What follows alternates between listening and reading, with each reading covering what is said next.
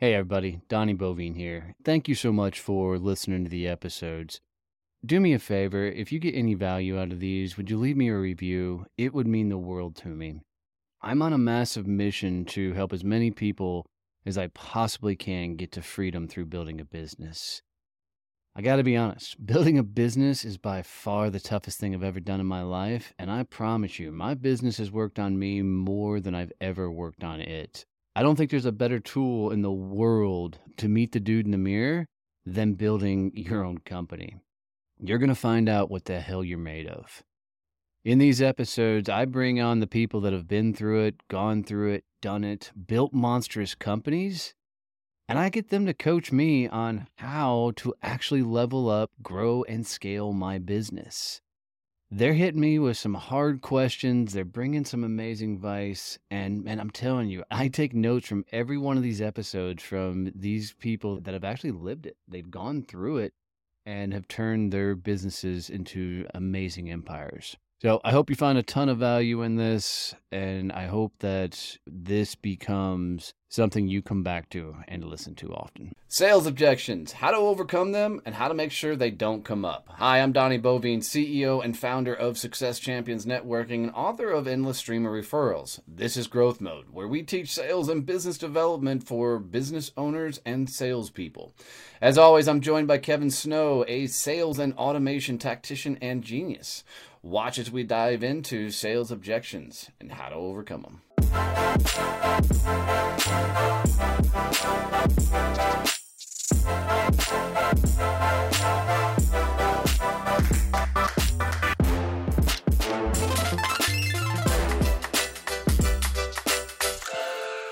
Kevin, how the hell are we handling this one today?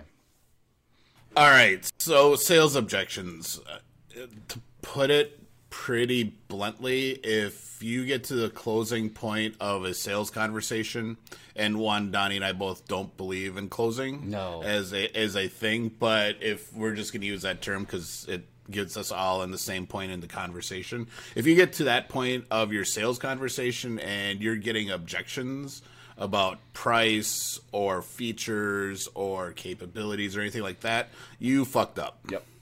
Plain and simple. So so we're going to talk I, today. What we need to do, we're going to talk about two things for you. We're going to talk about how not to fuck up earlier in the process, so you aren't getting objections. But then, if you do get one, how do you actually handle it? So what I like about this is, I mean, you already said it guys look if you're getting objections you completely just screwed the pooch somewhere you know in the process because uh, real adult conversations don't come with objections. Um, you know, you don't sit across from a buddy and go, you know, I'd like to hang out with you Friday night, but I've already got another friend that I want to hang out with, and so you can't come along for the ride, right? That, that shit doesn't happen in real life. It doesn't happen in adult conversations. So, so you're just fucking up the whole sales conversation. So, what I want you to start thinking about is what am I doing wrong in the call? To get an objection, right? What is causing them to be not like me, not like my product, not like my service? What is that thing that that is causing all that? So, um, I know that if you set the stage properly, if you start off the sales call properly, you won't get objections. So I mean, most salespeople they jump into a sales call and they immediately start hitting them with features and benefits, all their fucking product knowledge and all that stupid shit, right? So look at me, I'm smart. Yeah, right. let me break out my fucking PowerPoint, right, or some, or let me break out my fucking three ring binder of shit. Let me break out my tablet and fucking just take you through some boring ass presentation. If you do that, you will lose more deals than you will ever open. You should open up every sales conversation and literally get their expectations, their outcomes. What do they want to accomplish through the call? What information do they need to be able to make a, a decision to move forward? You've got to understand what is going to happen in this call and then you know you need to lay out what you hope to accomplish and happen during this call if you go at it first and you lay out kind of the parameters and the out of bounds of what we're not talking about today and what we are talking about today you automatically take it to a higher level conversation that allows the two of you to communicate like fucking adults. if you're not willing to go and lay some groundwork, you're just going to punch them over the face with all features and benefit crap that nobody's going to listen to uh, in the first place. So, so you have to set the stage, and then while you set the stage, you need to be prepared to keep it as an adult level conversation by walking them through very specifically and get really good at asking the right fucking questions. The the questioning is really key, uh, and so is setting up the expectations for the meeting. But along with that, the listening is really key too. A lot of times, as I've been doing ride alongs with different salespeople, I could tell that they were using the questions to manipulate the conversation and to get people to say specific things in a specific order. Uh, it's kind of like the old, you know, you, you got to do your trial closes. You got to get your little yeses to get the big yes at the end, uh, which there there is some truth in it, but it, it's kind of you you I can tell when people are doing that to me when they're trying to get me to agree to the little thing leading up to the big hey you want to buy my thing? at the end. Well and i, I but so that listening is key because that's where they tell you exactly what you need to tell them to get the absolutely. deal and i think you know most people um, because they're so nervous on a call, they're so worked up over, oh my God, I got to get this thing closed and I got to get this deal done, pay my bills, that they are, you know, all up in their head during the sales call. And there's no reason to be there. Um, you know, you've got to come out and have real conversations. So I, and, and, you know, a lot of not getting objections is being completely detached from the outcome and not giving a shit about what happens at the end of this conversation. And most people are so transaction minded of I've got to get this closed, I've got to get this closed, I've got to get it closed, that they start getting objections up. So when you get an objection popping up in you know the the conversation, somebody says you know the price is too high. Um, they say, hey, we're not going to do this till fourth quarter. Um, or they say, you know, we're not interested. You know, all these things that could potentially come up you cause that to happen. Okay. I want you to understand it. You need to take ownership of that, that you caused that objection to pop up. But whenever an objection does arise, you know, it is a huge opportunity to understand where the objection's coming from. Don't try and browbeat it and explain to them why that's not a thing because for them it's a real fucking thing. They just told you, right? Um, you need to go in and actually ins- explore that objection and get a better understanding. You know, if somebody says, "Hey, its price is too high," and it's very a generic, dry phrase like that, that's not a question. That's not for you to come in and explain why it so fucking costs so much. It's not an opportunity to try and punch them in the face and say, no, no, no, you don't understand. You should buy at this level. It's your opportunity to go in and understand what the fuck does that mean? Your price is too high. Um, so so ask them when you say my price is too high. Help me understand that. What do you mean? What specifically are, are you talking about? And sometimes I look at you and like, look, man, I'm never paying that fucking price.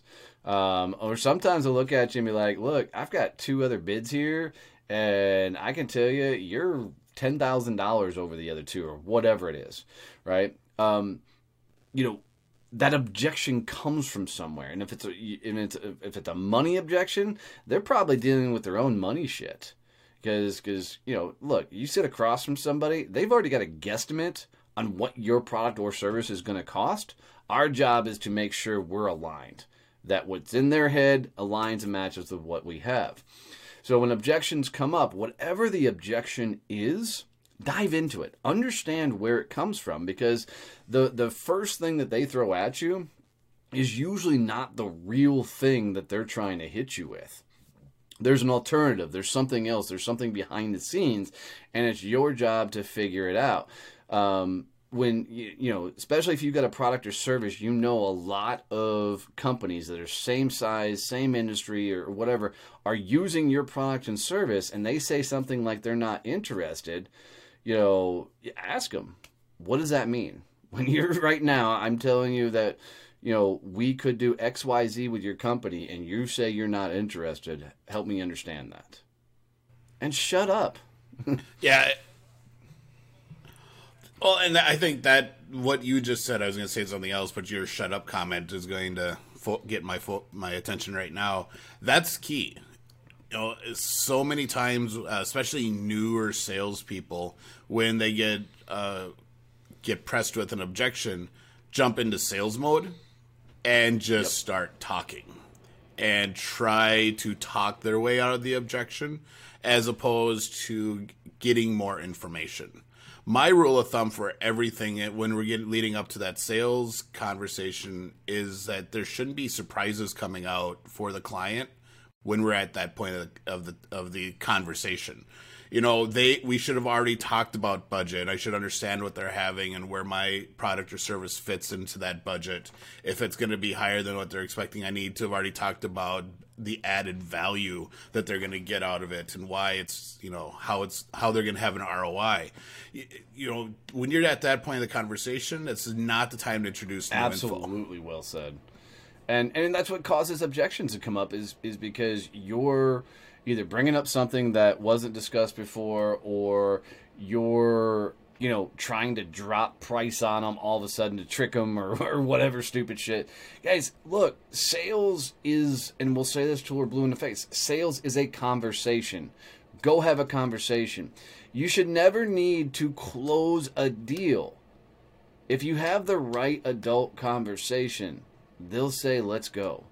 And you don't need to browbeat them with all this shit, and that's why you're getting objections and everything. Yep this happens a lot in when you have to do a proposal. Now I know you don't do proposals. I rarely do proposals for clients, but there's some industries where that's kind of a standard part of the sales process. And that happens all the time where you'll give the proposal and the salesperson throws in all this stuff that the client has never talked yep. about before. And all they're doing is raising more questions and extending out the, the, the process. So I think at some point we should do an episode about yeah, how to actually do a proposal effectively for all our listeners who actually use them.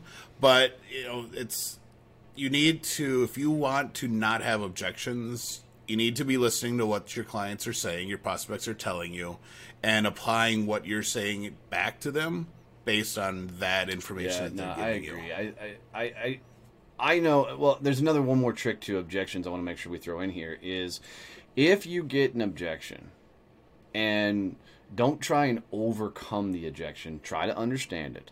But if you get that objection, before you go too deep into the next sales call, bring that shit up. Like if somebody says, you know, uh, price is too high. Somebody says, you know, um, you know, we already have a program or whatever else. Start out with that shit and put it on the table. Don't avoid it.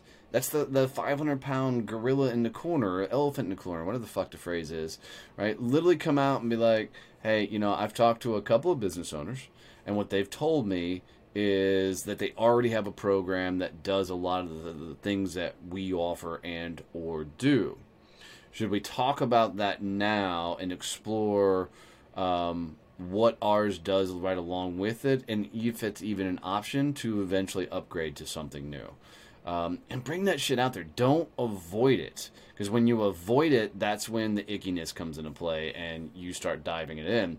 And you'll find when you lead with these common objections you get, that adult conversation just happens so much more naturally, you know, all the way through the process. So um, when you're thinking about objections, take ownership of them. Understand that you're the one causing the objection. Um, two, uh, understand what you're doing to cause said objection and figure out instead of how to overcome them how to go straight at them and understand where they're coming from so you can address the real problem and issue and as always guys if you get any tips or tricks out of this episode do us a favor make sure you're subscribed and please uh, tell one or two people about this show have them subscribe or follow um, it means everything to us Appreciate you guys as always. Love you, mean it. See you. Bye.